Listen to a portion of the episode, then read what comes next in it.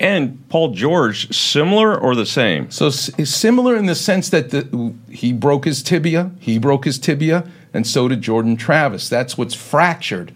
But Look, I, I'm going to interrupt you. you. You throw around tibia like it's Right. it's my finger. What what is the tibia? So the tibia is the shin bone. It's the connection between your knee and your ankle. And there's a little bone on the side called the fibula, which we're not going to really need to talk about, although that usually is injured as well, fractured as well. But 85% of the weight of when you take a step goes through mm. the big bone, which is the tibia.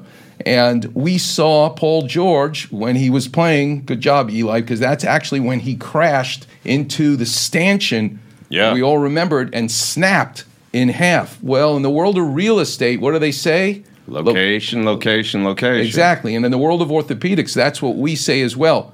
Okay, the tibia goes from your knee to your ankle. They're not all the same in terms of the fracture's location. So, in the case of Paul George, when you have the snap in the bone in the mid shaft, and it's usually like taking a piece of chalk, uh, tubular, and just snapping it in half. Oftentimes, there's actually a fragment. We call it a butterfly fragment that comes off. But for the most part, in the mid shaft of the tibia, when we have to deal with that fracture, and it's in a bone, for example, where you're actually loading, you're walking on your leg, the best way to treat it is to shish kebab the bone. And I brought one from the operating room.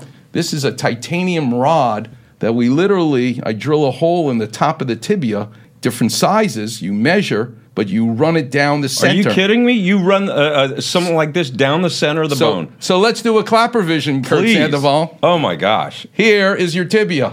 My tibia is already hurting. I'm just your KlapperVisions are just like, uh-huh. So that's a straw. Okay, that's my tibia. That's your tibia. It's a hollow tube. Yeah. The cortex is the the the plastic of the straw. It's hollow. That's the intramedullary canal, and it's different kind of bone. Just like the straw has this hard outside and a hollow inside. inside. Well, your tibia is just like that McDonald's straw. is that holding. right? Exactly. My tibia is hollow inside. Yes. And in essence, to get the crookedness, the, the rotation, the break, and the muscles that attach to the bone, pull it in all different directions. In surgery, we have tools that we can use that allow us to pull it apart, get it lined up straight again, rotate it in the proper, and then we use the titanium rod is your toothpick. We drop a toothpick down Right. the center of the straw, which immediately allows it to be lined up straight again. Oh wow, wow, yeah.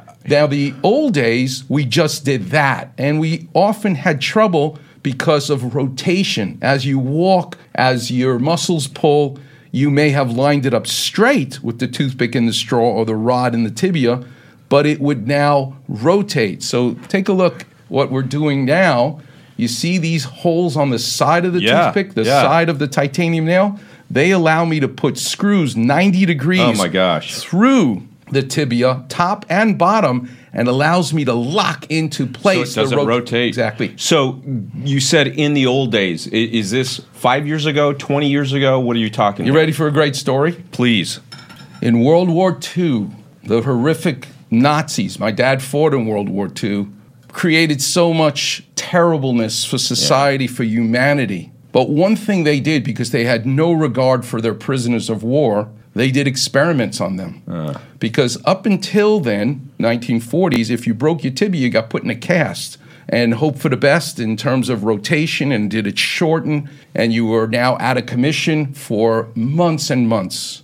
Particularly if you broke your femur, which is also a tube, uh, your thigh bone.